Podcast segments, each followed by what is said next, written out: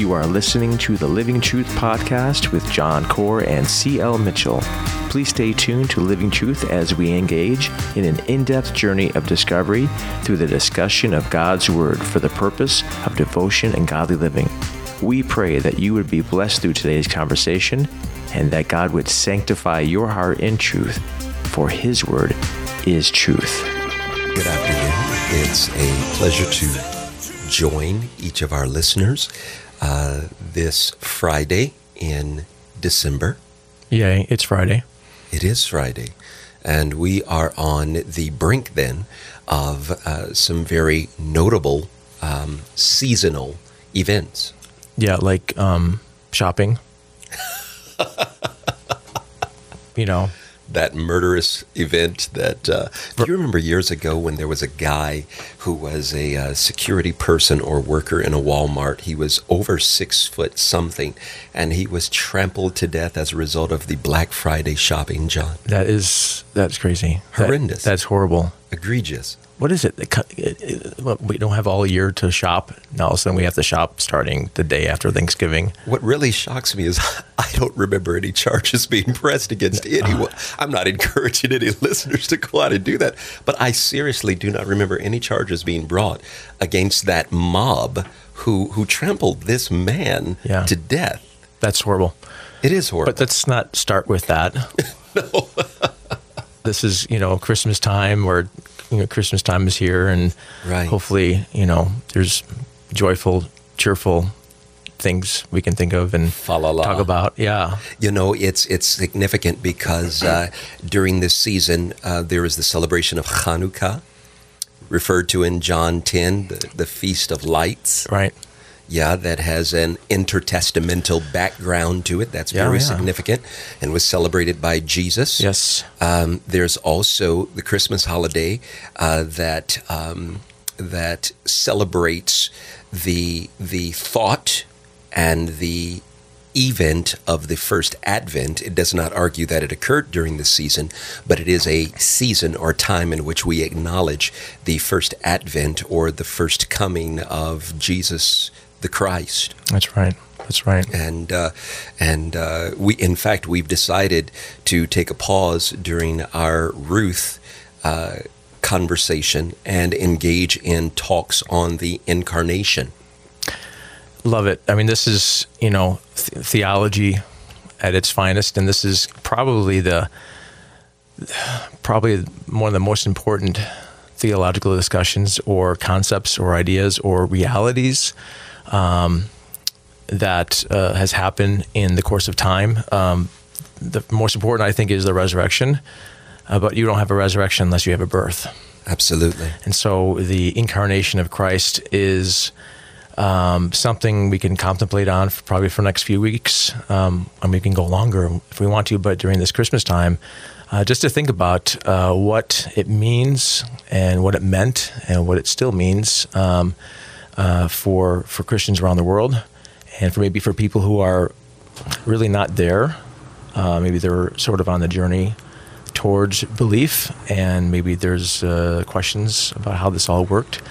Um, and uh, anytime we think about Christ and think about who He is and what He's done, um, and the implications of all that, that's you know we're talking about some good conversation and oh that it really should dialogue. be rich conversation I, I did want to take a moment just to mention that it matters to us that people are listening and um, uh, we'd like to know that people are listening because our goal is um, um, not simply to teach the word of god but to teach it in a way that is efficacious and and reaches uh, the hearts and the ears of people. And so we have a, a couple of requests for our listeners. Uh, number one is we have a Facebook page. Yes, we do. Yeah, Living Truth. Living Truth Radio Broadcast. Living Truth Radio Broadcast. And, and our, our request the first part of that request is we'd like to know if we are actually reaching individuals. We'd like to know that the message uh, of the book of Ruth, uh, that the word of God is actually reaching the hearts and the ears of people. And so we'd like if our listeners would actually come to Living Truth radio broadcast and like the page and make a comment, say something, interact with us so that we will know that you are there and God is speaking to your heart. Excellent.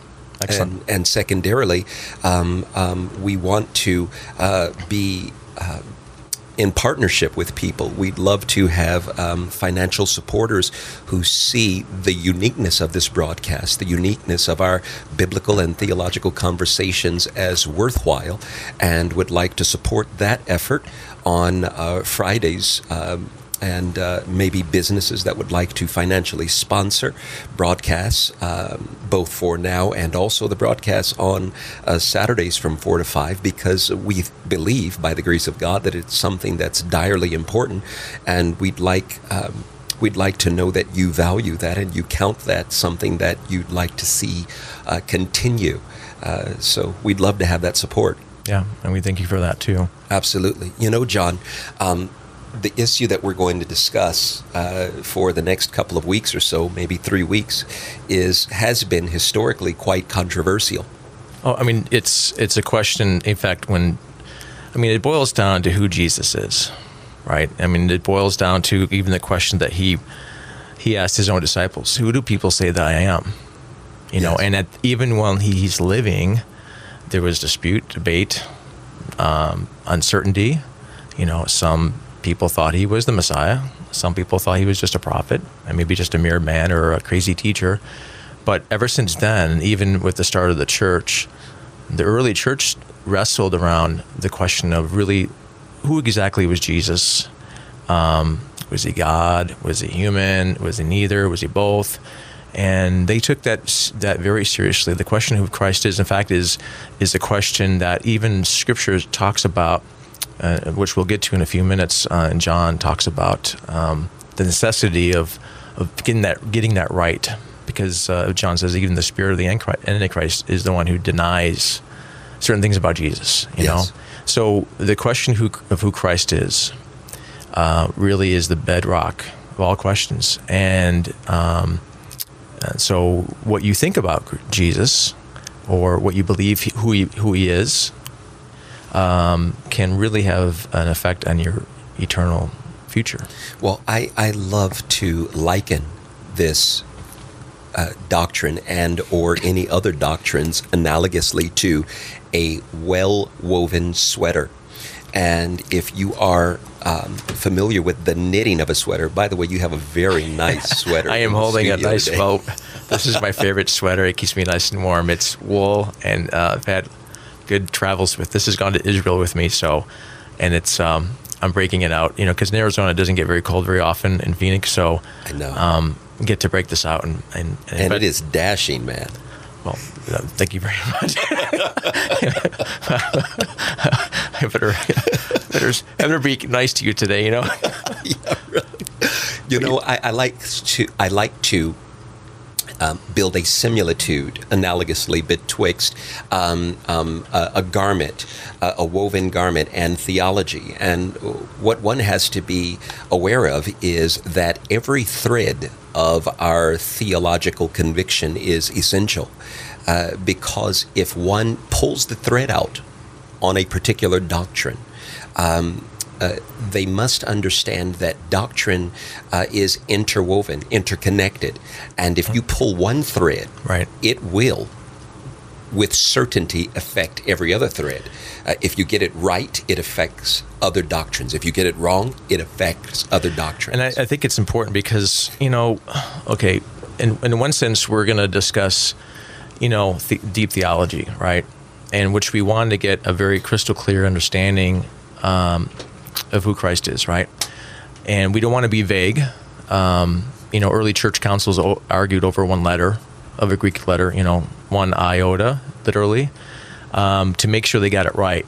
And some people today might say, "Well, what's the big deal?" Well, no, it's it is a big deal if if uh, a true understanding of who Christ is uh, has implications. And the other thing uh, we want to discuss is the implications of right. that knowledge. We don't want to just leave it in the historical, ethereal, this is great, you know, but how does the fact that Jesus Christ, the second person of the Trinity, who became man, yet stayed, he's still God, yet he's man, how does that fact help me today if I am struggling, if I am facing difficult, you know, I mean, when the rubber meets the road type of situation, how does that really affect me? And we want to sort of bridge that gap and and and discuss that as well because there's great implications for what Christ what he did. Because uh, though it happened 2000 years ago the implications of it are still impactful for today. So that's kind of where we want to we want to go so, Absolutely, which I think is extraordinarily exciting. So let's let's I guess we're talking about the incarnation. Let's define those terms because and as I you know sort of alluded to the the fact that the the second person of the Trinity became man or right. took on human flesh or took on humanity, let's say, uh, or human nature. Okay. Um, how we want to be very clear on defining that because it's some people must say, well, it means that God became man. Well, that's too vague. Mm-hmm. More precisely, it's the second person of the Trinity. Trinity became man. But then, of course, that assumes another thing. You as, assumes that you accept the Trinity. So you can go. You, there's a lot of. There's a, a lot sweater. Of, there's a whole sweater of, as as you. I love the analogy. Thank you. These threads that are they're interwoven, that um, that are important. If Christ is God, and if He's man, how does that work? How right. does it? How is how do those come together? How does that even happen? Well, here's the thing as we are preparing to define this, we're not going to take anything for granted, even the term that we're going to use, quote unquote, incarnation. Uh, one of the reasons that we're not going to take that for granted is because one will not essentially find the term incarnation in any of the 66 books of Scripture. Um, and for some individuals, they would see this as an immediate problem. They would say, well, it's not in the Bible. Well, there are many terms that we use in theological speak that may not, in fact, be found in the Bible. Right. That does not, in fact, undermine the veracity or the validity of those terms but there are many terms which we should admit that about. Right. Uh, for example, um, when we use the term incarnation, actually that springs from a Latin term, um, incarnatio, uh, which literally means enfleshment Flesh, yep. or embodiment would be a, a better concept. Uh, the reason why we use these terms, I should say, is because for terms to be biblical, they do not need to be terms that appear within the 66 books proper. Right. They need to, however, be terms that summate or describe, describe. Uh, biblical truths. And so the doctrine of the incarnation is an accurate biblical truth that has a summative or a descriptive term that pulls together this necessary doctrine. And so the truth of Scripture is God the Son, and I want to be very specific in that area, has indeed and in fact come in the flesh, was embodied in the flesh. Now, we'll flesh that out, we'll unpack that. Right. But if an individual were to say, but is the term incarnation proper located in Genesis to Revelation? The answer is no, but that does not make it unbiblical. Right. It simply suggests that it is a term that describes a biblical truth. It'd be like saying, um, if I, I grew up in Buffalo, New York, and it would snow a lot there. And if I said, there's a blanket of snow outside, okay, it's not a literal blanket, but I don't have to tell you that it's white everywhere. Just with the fact that I'm saying there's snow everywhere, you know, by, by, by the virtual fact that snow, it's white. So right. the fact is, the, the scripture describes without having to use the actual term, and we use the term, as you say, summate or label uh, and, or define what's going on. You know, um, so let's, I guess, you know, just maybe start with the scripture, maybe. Um, Absolutely. Uh, I am thinking of the, the one that comes to my mind is John 1 14. Let's start there. And uh, maybe I can read. Absolutely. We'll get the Bible in the conversation here. Absolutely. Um, and in John 1:14 it's and I'm jumping into the context but I'm going to just read the I'll just read the verse for now. And the word became flesh and dwelt among us and we beheld his uh, we beheld his glory glory as of the only begotten from the father full of grace and truth. Now obviously I've jumped into the, to the chapter there um, just for sake of time whatever but the word became flesh what, what is that? What's what's going on there, and and what's what's John getting at there? That is the concept of our discussion, right? Namely, the word eternal becoming flesh. I think it's essential to start in the eternality of the word, right? Before we start in so the let me, reality. Let me, let me just go back then Okay. Because John starts his gospel with a very familiar phrase. He yes. says, "In the beginning was the word." Now when when you're reading that and you're familiar with scripture or if you were a, an audience member uh, hearing that, when you hear the phrase "in the beginning," immediately you think of Genesis one. Absolutely. In the beginning, and God created the heavens and the earth. Well, now John is now picking up on that phraseology to can to help you to think um, not only was God in the beginning, but the Word was in the beginning as well. And he says, In the beginning was the Word, and the Word was with God, and the Word was God. Now you have, now you start into the discussion about the nature of God there. The Word being there with God, and the Word being God Himself as well. And so John carries that on uh, in this discussion. He says, He was in the beginning with God, and all things came into being in uh, by him, and apart from him, nothing came into being that has come into being. And he just goes on from there, talking about the the relationship between the Word and God, the fact that there was the Word and there was God, and yet somehow they both are are joined or the same. I, I think it's important, John, to to go back and look at this um, and do so microscopically. Okay, so uh, we're only at three weeks in this. so, I mean, we're, we're, we're opening a you know, Pandora. Maybe we box, should just right? go back to Genesis one. well, actually, let let's do that. I think we can do that in a truncated ver, uh, uh, version. Wait, hold on. Truncated? Yeah, uh, and abbreviated. You and truncated in the same in the same phrase. Okay, okay. Let's let's see how this plays out. Let, let's try it, shall we? if you go to this text, and I'm, I'm just going to, for a moment, just uh, interact with the Greek text for a moment. Uh, we can both do that. Um, I'm rereading the text that you read in John 1, verse number 1. In arche ein halagos, kai halagos ein prostan theon, kai theos ein halagos. Now, let's go back and unpack that. The text starts off, in beginning was the word. Right. Now, as you said, there is a deliberate allusion back to Genesis 1. Bereshit bara Elohim et hashamayim v'haaretz. In beginning, God created the heavens and the earth. So there is an allusion to the beginning, but what John is doing with the term arche, beginning, right. actually goes before Bereshit, the beginning, beginning of creation.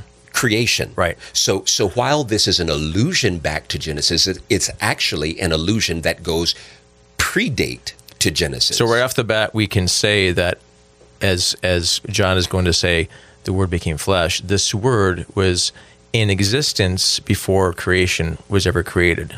Absolutely. Which means that this Word, in some sense, is eternal.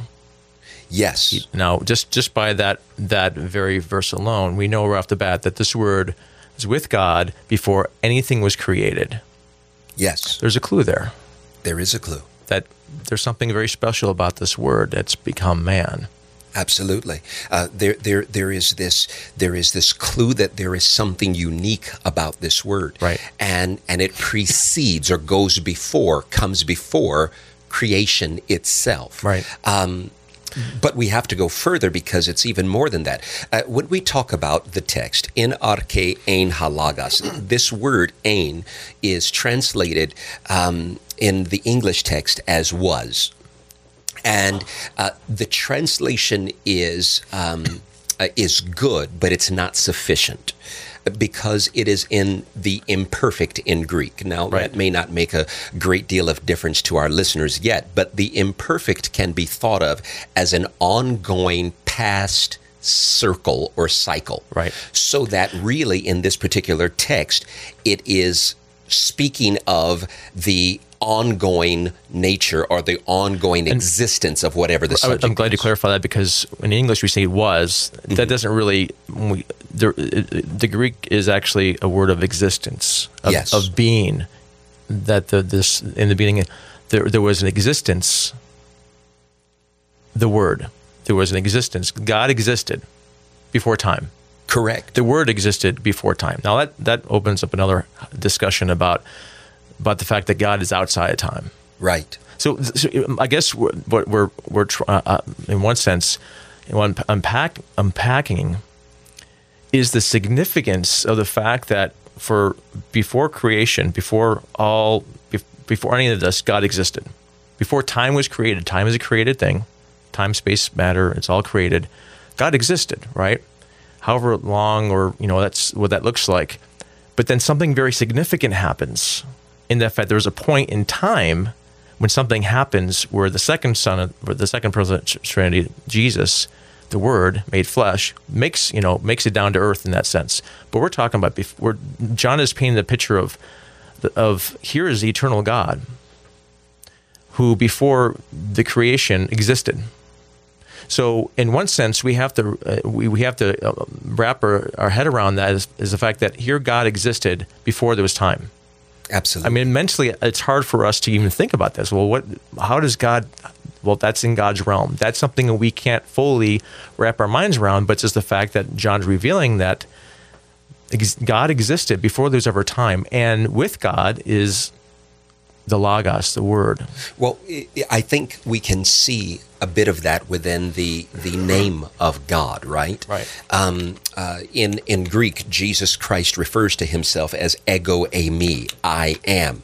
Eimi is the present tense of the verb to exist, ongoing existence, as it were. And then the word ain is the imperfect form is the imperfect the, form of, of, the term eimi to right. exist. So it would be cyclical in past tense, always existing, as it were. Right. Um, those terms, eimi, the term, actually springs from the Hebraic term Hayah, Hayah, which means to exist. And when I am introduces himself to Moses, he introduces himself as Eheya Yehweh. Right. That is, I am that I am, or right. I will be who I will be. In I, other words, God is the existing one. Right. So, the, and, but just to piggyback on that, now John is is revealing Christ not only in the beginning with Genesis, but now with the existence of I am with Christ as well. Correct. So so basically what what is being argued here in the grammar, what is being argued in the uh,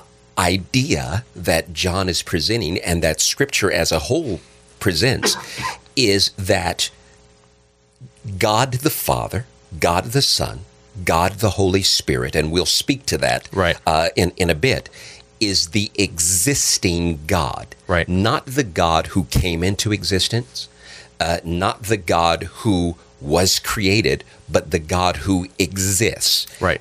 We may apprehend that. We may not comprehend that because for us, as finite beings, we are speaking concerning infinitude or someone who does not exist dependent upon anything or anyone else. Right. He operates in time but is outside of time. He simply is. He exists ontologically or in the framework of his being. I mean, how do you, you think about when Paul or John is caught up to heaven? John sees revelation of Christ and he sees um, things that or even the prophets of old, they see things, uh, visions of heaven that things that they cannot put into words. They have to use, it was like this it was like that. It was colors like this. Because what they're seeing is something that they have never experienced before. And in one sense, their mind has to sort of have analogies. In fact, Jesus does the same thing in teaching about the kingdom of God. He says the kingdom of God is like a mustard seed, or it's like this. And he has to use analogies.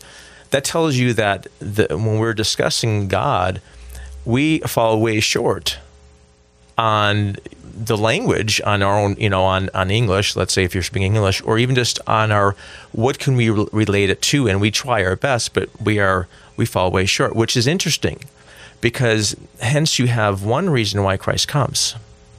Because it says uh, in scripture that, that um, no one has seen God at all, right? At any time. At any time, but what? But the but Son of this, this, but the Son who has come to do what? Has revealed him. Has revealed him. In, yes. in other words, you we could only we would fall way short, and we do fall way short in our understanding of what God is like. We can have great theories and whatnot, but it took the coming of Christ to fully reveal the nature and truth and, uh, and love of God.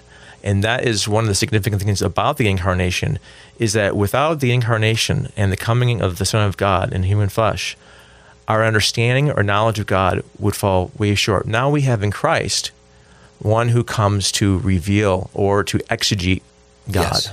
Yes, I, I, that's why I think it's so important that when the text begins, in the beginning was the Word. Of course, the term beginning is the language of accommodation, as it were, uh, because God um, uh, is without beginning. Right. Uh, but the the idea of the author is, um, um, if we can think concerning eternality, always existing was the logos or right. the word. Right. And then he goes further. So the first aspect of the verse argues for the eternality of his being or existence. In other words, whoever this person or whoever this concept of word, logos, is, he has always existed, never coming into existence. Right. The second part of the verse is kai halagos ein prostan theon, namely, and yes. the word was with the God. Right which is interesting because uh, you have this same verb, imperfect, was, which is ongoing cyclical right. activity, past tense. But secondarily, you have a preposition, which is pros.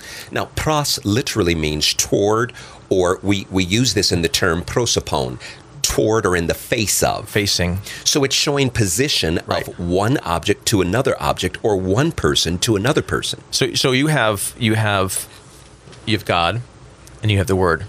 Yes. In one sense, you have the word was God, but then you have the word was with God. And the picture is what you're describing, or the Greek is describing God and the word facing each other. Yes. And the fact that John not only just says, not only carries you back to Genesis with in the beginning, he then carries you on. Not only was this word with God in the beginning, but this word was also the the one through whom all things came into being. In other words, creation happened through this very word. So that tells you that this word is not, again, it's not created. He's not created, but he's also a very active part in the creative activity of God. He says, in fact, he says, all things came into being by him, and apart from him, that's he's talking about the word, nothing came into being. So in one sense, we're we're sort of we're sort of looking at the nature of God but this but we're looking at the relationship between this logos, the word, and God, God the Father. Which which according to the grammar, there are several distinctions that should be made. It, whoever at this particular stage the logos is, the logos is not simply words proceeding out of the mouth of God the Father. Mm-hmm. Secondarily, whoever the logos is, he stands in position to and distinct from the Father right. or God the Father in this way.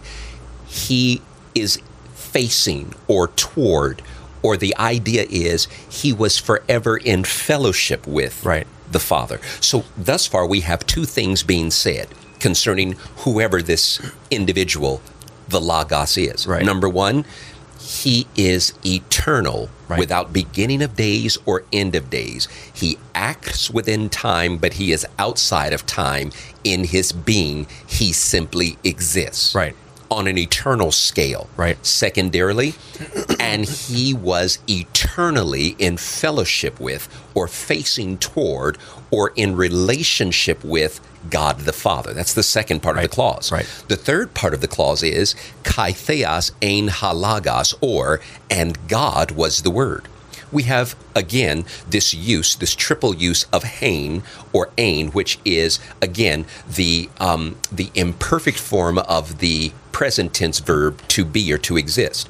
So what is being said in this latter stage is, and whoever the logos is at this point, right. he was eternally and is eternally God of very God. Well, and you have uh, just again in this first now, we didn't plan on going through John 1 1 like no, this. No, we didn't plan to. But it's a conversation. But it's a conversation. But, we, but the thing about it is, right off the bat, you have now a, a revelation of sort of the nature of something about the nature of God. That God is, in one sense, um, has at least two persons we see that clearly in the grammar just, of the just Greek the, text. In the grammar undeniable. of John 1 1, you already have a duality at least. Obviously, we know that the Holy Spirit um, finishes up the Trinity, but just in this short one or two verses we've looked at so far, you have the the fact that God Himself is more complex than you and I can ever imagine, and the fact that there's a relationship. You have two, yet you have one you have you have the word and then you have God and yet you have the word was God yet the word is distinct from God in one sense as well which is interesting because when later on when John says and the word became flesh he now he's pointing specifically to the word namely the second son or the second person of the trinity he's not talking about God the Father becoming flesh he's not talking about God the Holy Spirit becoming flesh. He's talking about now the second person of the Trinity, which tells you something is that for all of creation, or for before creation, all of, of time, or before time existed, and that cyclical or that, that whatever you want to call it, where he existed with God, facing, facing God, intimate fellowship with God, then there's a point where something changes. There's a point where where he doesn't change himself. He's still the Word, because John uh, is going to, well, we'll talk about that in a second. But something changes. He does something, the Word, Jesus, does something that wasn't like that before before time. It, he's still the Word, he's, eternal. Right. He's still God of very God, eternal. He's still in fellowship with the Father, eternal. But he does something that is going to change the game, so to speak. By the way, um, for those that would argue that this is kind of Platonic Aristotelian thinking in a Greco-Romanized polytheistic society, in a in a multi-god society, they should know that there are breadcrumbs of this within the the Judaic Masoretic text. Right. Like for instance, when you go to the Shema in Deuteronomy 6 4, right. which reads Shema Yisrael Adonai Eloheinu Adonai Echad. Uh, Hear, O Yisrael, the Lord thy God, the Lord is one. one. This term Echad is particularly important because while it's translated one, the meaning is far more complex right. as Moses uses it. Right. Remember that Moses uses this same term in Genesis chapter number one, verse number five, to describe Echad Yom, right. day one, and the day is comprised of the evening and the morning. evening uh, and the morning, and the morning is distinct from the evening, and the evening distinct from the morning, but the two comprise one day or. Echad Yom. Right. Uh, the same term is used when you come to Genesis two twenty four, in which the man and the woman Become are uh, spoken of as echad bashar, one flesh, one flesh, and the woman is not the man nor the man the woman, but the two comprise one, right? Mysteriously somehow, right. um, and you could follow that through the Hebrew text. I won't do it now, but the concept is there is this mysterion, this mystery, as it were, and and the definition, the theological uh, idea of a mystery is something that cannot be known until God unpacks it or reveals it. Right. I mean, just just so far, what we discovered just in our unpacking of the scripture and discussion is that whoever this word was or is, he is God. He's eternal. He's eternal. He's not created. Which tells you that that there's in fact there's a lot of groups out there that, that would think that Jesus was a created being in Correct. the sense that he had a beginning, uh, a, a start. But for in fact it says in the beginning this word already existed. Correct. So there's something eternal about him. Well, that that takes out he's he wasn't a mere man. He wasn't an angel because angels had beginnings as well. They're not eternal beings with that. They were created as well. Um, so there's something that is being revealed and who this person was. Now, it's we'll we'll see later on the significance of that. God becoming man. Right. I mean, that is that that that is that is that is pregnant, for lack of better, with with so much significance that God would become man. That's that's why I thought it's so essential to to go back to the context, uh, the eternal context that is depicted in John chapter number one, um, as we contemplate verse number 14, because this is what's at stake uh, in getting this doctrine wrong or getting this doctrine right. Namely, the eternality of the existence of the Word is at stake. Secondarily, the eternality of the intimate fellowship betwixt the Word and the Father is at stake. Third, the eternality of his deity, namely, him being God of very God, is at stake. So, to answer this right is to open up to us a moment of intense worship. Right. To answer this wrong is to um, effect um, with with a great doctrinal disease so many other concepts such as pneumatology, Christology, theology proper, right. um, soteriology, the doctrine of our salvation. salvation. It's going to affect everything. And so this time of year, this understanding of this doctrine is major. So then here's, I'm just thinking out loud.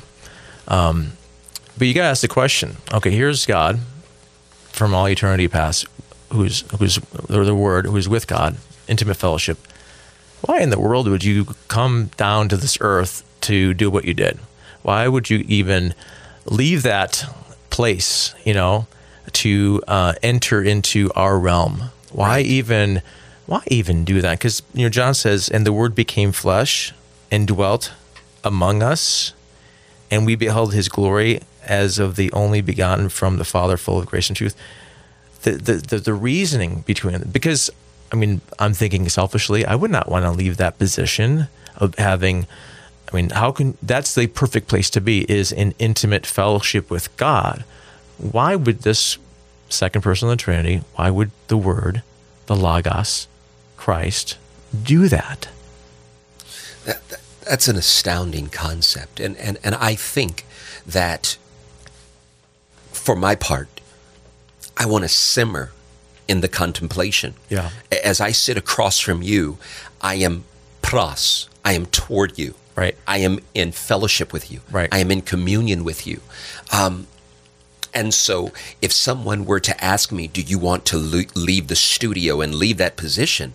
Um, um, uh, number one, I wouldn't want to, but life necessitates. You have to go home and see your wife and kids. Absolutely. I'm sorry. I mean, the fellowship is here is great, but you know, we have to we have to part ways sometimes and go off in our ways. But such was not the case right. betwixt the Father, the Son, and the Holy Spirit. Right. Uh, it, this was a decision that was not forced upon the Son. Right. It was embraced by the Son, which is astounding. So then there's something again we're unpacking this then. Then there's something something significant had to have happened. Yes. For the Son to willingly, because nobody had, he's God. God does what he wants to do. For him to leave that position, however temporary that was, however whatever that looked like, for him to uh, even make the trip down here and leave that, something had to motivate him in such a way that says, going there is more beneficial or has significance than me staying more than me staying here. Yeah. That that you know, here's in, in I imagine, you know, I'm just in my crazy mind, I'm thinking, imagine one moment where Jesus is talking with the angels and the angels are saying, Are you sure you want to go through with this? I'm just making this up. Okay. Are you sure you want to go through this? Uh, because you know it's gonna it's kind of crazy down there. In one moment he is he is the Son of God in his kingdom in heaven. And the next moment he's in a young teenager young lady's womb and you know conceived and going to grow and grow into a man and everything else I, I can't imagine how what perplexities even the angels saw in that but yet something motivated something brought him willingly He wasn't. He didn't come. Uh, he wasn't forced. This is a willing choice. There's something that brought him that far. I, I think we should entertain that um, uh, because it's an essential discussion. Um, um, but but I also think that in in developing that discussion, um, we have to mention the complexities of verse number fourteen, as you brought up earlier, right. because again. Reading the Greek text, the text says "kai halaga sarx egeneto." Now, this is important because this term "egeneto" uh, literally means became in other words, it's it's here's fanciful grammar, right? Um, it is an aorist punctiliar, uh, which means it's a definite point in time. Now, if you compare that with chapter 1, verse number 1, the eternality that is depicted in the term was, was, was, that is mentioned three times in verse 1 alone. Right. There is the eternality of his existence, the eternality of his fellowship with the Father, the eternality of his very existence as God. But what was not eternal? What was locked in time was the fact that he, kai halaga sarx egeneto, in other words, that he became flesh. Here's what we're dealing with. What we're dealing with is if you want to know when did God the Son exist, you don't have a calendar that can speak intelligently to that because he has always existed. Right. If you want to know when he was in fellowship with the Father, again, your calendar cannot encapsulate that because he always existed in fellowship, in communion toward positionally God the Father. If you want to know when he became deity, you're asking the wrong question because he never became deity. He was always God of very God. Right. But if you want to know when he became man, ah, there's the right question. Right. Because God the Son eternal was not always man. There was a point or a period in time within the framework of the first century where the eternal, infinite God touched the finitude of time, space, matter, and therein is the discussion. Now, just the just the fact that you brought that up of Christ, of Jesus becoming man speaks volumes because how many of how many of the world's religions and beliefs are the opposite where do certain things to try to elevate yourself to become more like God, right? I mean, isn't that the lie that the serpent told Eve? Hey, if you, you eat this uh, this fruit, you'll become like God, right? That's in fact every other religion in the world, in one sense, tries to elevate man to godhood. Okay, right. tries to elevate, make. Listen, I I don't know about you. You have a better vertical leap than I do. You can probably slam dunk really well. Um, I, I, probably could, you know, maybe I, you know, give me a trampoline and I'll be able to do that. But even with your great vertical leap, no way. You, you what? You're what? Three feet off the ground. How, how are you? How, how are we are so limited, even just our jumping ability? How are we going to elevate ourselves to Godhood, John? It's it's not just a spatial jump, right? It's a moral jump. It's it's not only that; it's a nature jump too. It is he's he's transcendent. He's he's alien. He's altogether other, not so other that we cannot identify with him, right? But so other that he is creator versus creature. So right off the bat, we we've we've established the fact that he he made that trip. We'll call it a trip, okay? We'll just you know from heaven to earth, yes. okay? Um, because one in one virtue of the fact that that we could not make that trip. In other words, we don't have the vertical leap to leap that far. No. Even if it's a spatially, uh, even if it's, you know, if you've gone a spaceship and go a, a gazillion light years away, we still can't make that trip either physically or even ontologically or or naturally we can't make that trip right. so he had to make that trip which tells you that the, the fact that there's so many times when we are trying to make that trip that we as man you know, I mean, look at Genesis 11, look at the Tower of Babel when, you know, they build this big tower, we, you know, build ourselves to a, a stairway to heaven, so to speak. Uh, that's not going to work. That is, there's nothing you and I can do that can that can change ourselves, that can that can elevate ourselves, that can move us one iota closer to the divine, to God, to heaven. But yet, that is so much of what a lot of religious activity around the world is. It's, I'm going to try to do better and improve or change myself. And Jesus, by virtue of the fact that he comes and becomes man, essentially says, You cannot reach heaven. There's no way you can reach heaven. I have to come here and bridge that gap this way. And so, what's right off the bat, you have a difference then in the fact that most religions of the world try to work their, themselves to, to God. I have to become better. I have to do, you know, I got to walk 50 miles barefoot on, on, on, glass, you know, in the snow or whatever it is to, to better myself. But it doesn't change you. But somehow God saw that and says, the only way is, is by me bringing you there.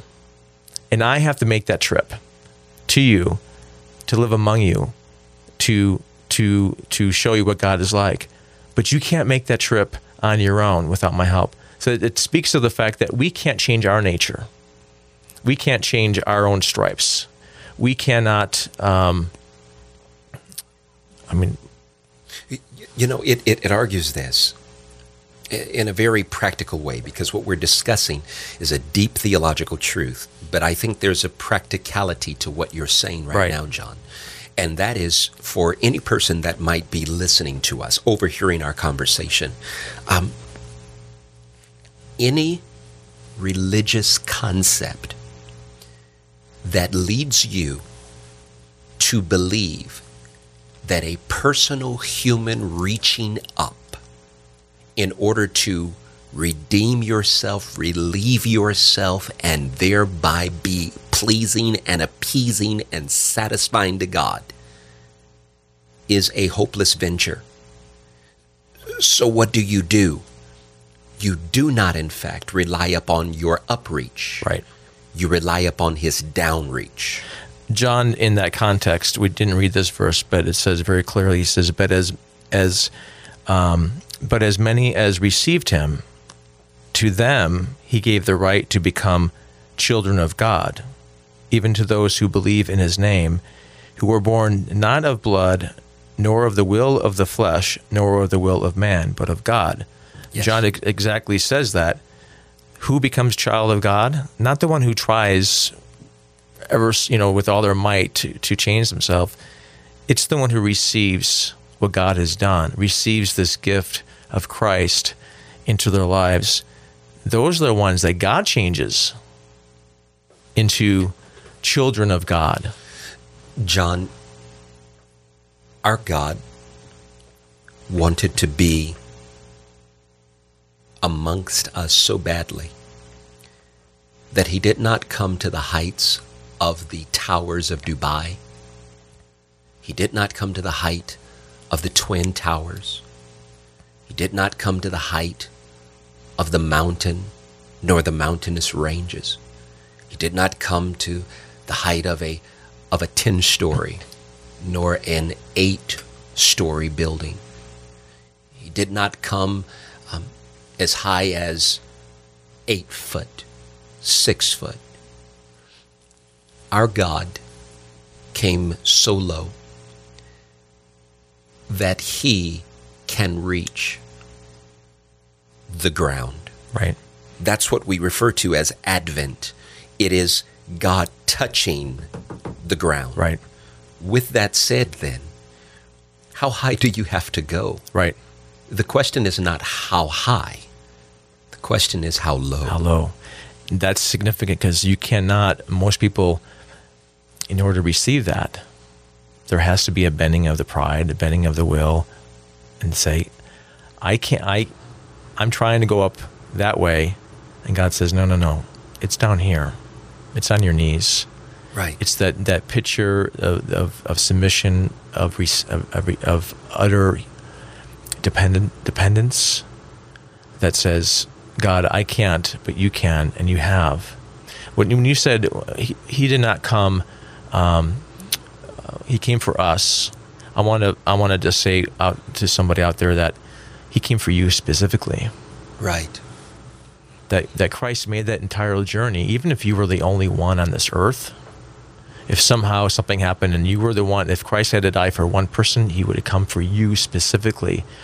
Christ died for the whole of humanity, but we lose the fact that he came to die and to teach us about God and to rescue us for not just us, but you as an individual, you as a person who feels hopeless and helpless and is thrown in the towel and has tried everything and nothing's worked. And of course, that's why the incarnation is, is because nothing we have done has worked. Nothing will ever work. It comes, it is the nature of God to do this. It is, if we go back to the beginning where God says, in the beginning, God created the heavens and the earth, right? And the earth was without form and void, right? And darkness was over the face of the deep. God sees this, this raw material, so to speak, and does something with it. And until God acts, that raw material stays the way it is. It is full of darkness. It is full of disorder. It is it is a, it is a mess. And the same thing with with life. Until God shows up on the scene, it is without with, with it without it is dark. It is without meaning. Without chaotic. it is chaotic. It takes God making that initial and that first step, and the one who he's the one who initiates in the relationship. Jesus says, "I came to seek and save that which is lost." When you're lost, you don't know your way back. You need somebody to come and find you, and that's what Christ did in coming here is to seek and save those who are lost and in darkness. What you're doing now, John, is you're you're wearing the sweater that we talked about earlier. It's right? little, it's getting a little chilly in this room. what you're doing is you're wearing the theological sweater that we talked about because uh, we, that we talked about earlier. Because what you're suggesting is that the incarnation, God the Son's coming, affects the doctrine of soteriology, namely salvation. Right. And it affects the doctrine of peripatology, namely sanctification. Um, it affects so many things in this way um, that we have not walked into a relationship that is 100% cooperative. In other words, I don't reach up and God reaches up. Right. I don't meet God somewhere in the middle. It, God doesn't say to me, if you do, then I will. Right. That's not what's happening here. That's fallacious. Dare I say, that's demonic. Dare I say, that's humanism. Right. That is, I want at least to find myself somewhere in the bibliography credited with some portion of my salvation. Yeah, we want our name in the credits. Yeah, and you're not writing this book. God is. If Right. there's anything that you bring to this book, it's the sin. You know, it's it's funny because our pride, we think, well, we're not that bad. I, I'm better than this. You know, name a dozen other people. Let's say you, well, great. You know, you may be better than those other people, but in comparison to God, in comparison to the divine, there, there's no, there no. We're all in the same boat. You know, we're all stuck. You know. Right. Here's what I liken. I liken the the inability of of us as man, mankind, man, women, children, whoever. The inability of us to rescue ourselves. I liken it to the man who was demon possessed with the, with the legion of demons. Here's this man who was who was left because society didn't know what to do with him. The chains couldn't bind, couldn't hold him, and so he was left. People left him; they knew who he was, but he was left alone because. And the poor guy was was possessed greatly by a, over a thousand demons. Right. The Son of Man didn't um, didn't uh, Jesus didn't say, "Well, I'm waiting for that man to come to me." I'll, I'll, I'll make it. Ha- I'll meet you halfway. You get rid of five demons. You get rid of meet you. five demons. I'll I'll meet you. No, this man was so helpless, was in such darkness and bondage. Jesus made a beeline, and even though there was a storm that tried to prevent him from crossing the sea to that side, and I've been to that side of, of the Sea of Galilee in Israel. The the Son of Man, Jesus, makes that trip. He doesn't just come to this earth to be in this. He goes and he seeks out this man and seeks out and rescues him out of his bondage. That man is a picture of all of us. We are entirely incapable and we are overwhelmed and there's nothing we can do and we need a savior. We cannot rescue ourselves. Your pride cannot save you. You need to be rescued. And so Jesus is the one who comes and rescues you. I, I want to be very practical as we prepare to uh, uh, finish today's broadcast that has been solely introductory. Stop reaching up. Stop trying to live up. Stop trying to get up. Stop trying to think up, act up.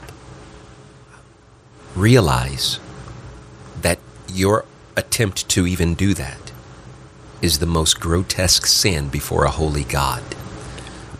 The reality is, He has reached down. But I think today, here's the joy of our statement. Here's the joy of the season. Who has reached down? One who is eternal. Who has reached down? One who has been for all eternity in perfect union, communion, fellowship in the face and the presence of the Father and the Holy Spirit, who has come down, not a substitute, not a representative that is non divine, but God, a very God. And for my part, one of the reasons I rejoice in this season is because what I bring to the season is my lowness. Mm. What he brings to the season is his highness. The highness of all that he is has come to the lowness of all that I am. And when he is through with me, he'll have, through the Son of God, picked me up and allowed me to stand on my feet in adoration and in expectation of all that he will continue to do simply because I laid as low as I could, and he was as high as he was, and he came to someone of the lowest state and lifted them through Jesus, the Son of God. Amen. Thank you again for listening to Living Truth with John Core and C.L. Mitchell. If you would like to hear this podcast again or previous episodes, you may do so at passionforhisword.com. That's passionforhisword.com. You may also like us on Facebook at Living Truth Radio Broadcast. That's Living Truth Radio Broadcast. Again, our prayer for you is that God would sanctify you in truth, for His word is truth.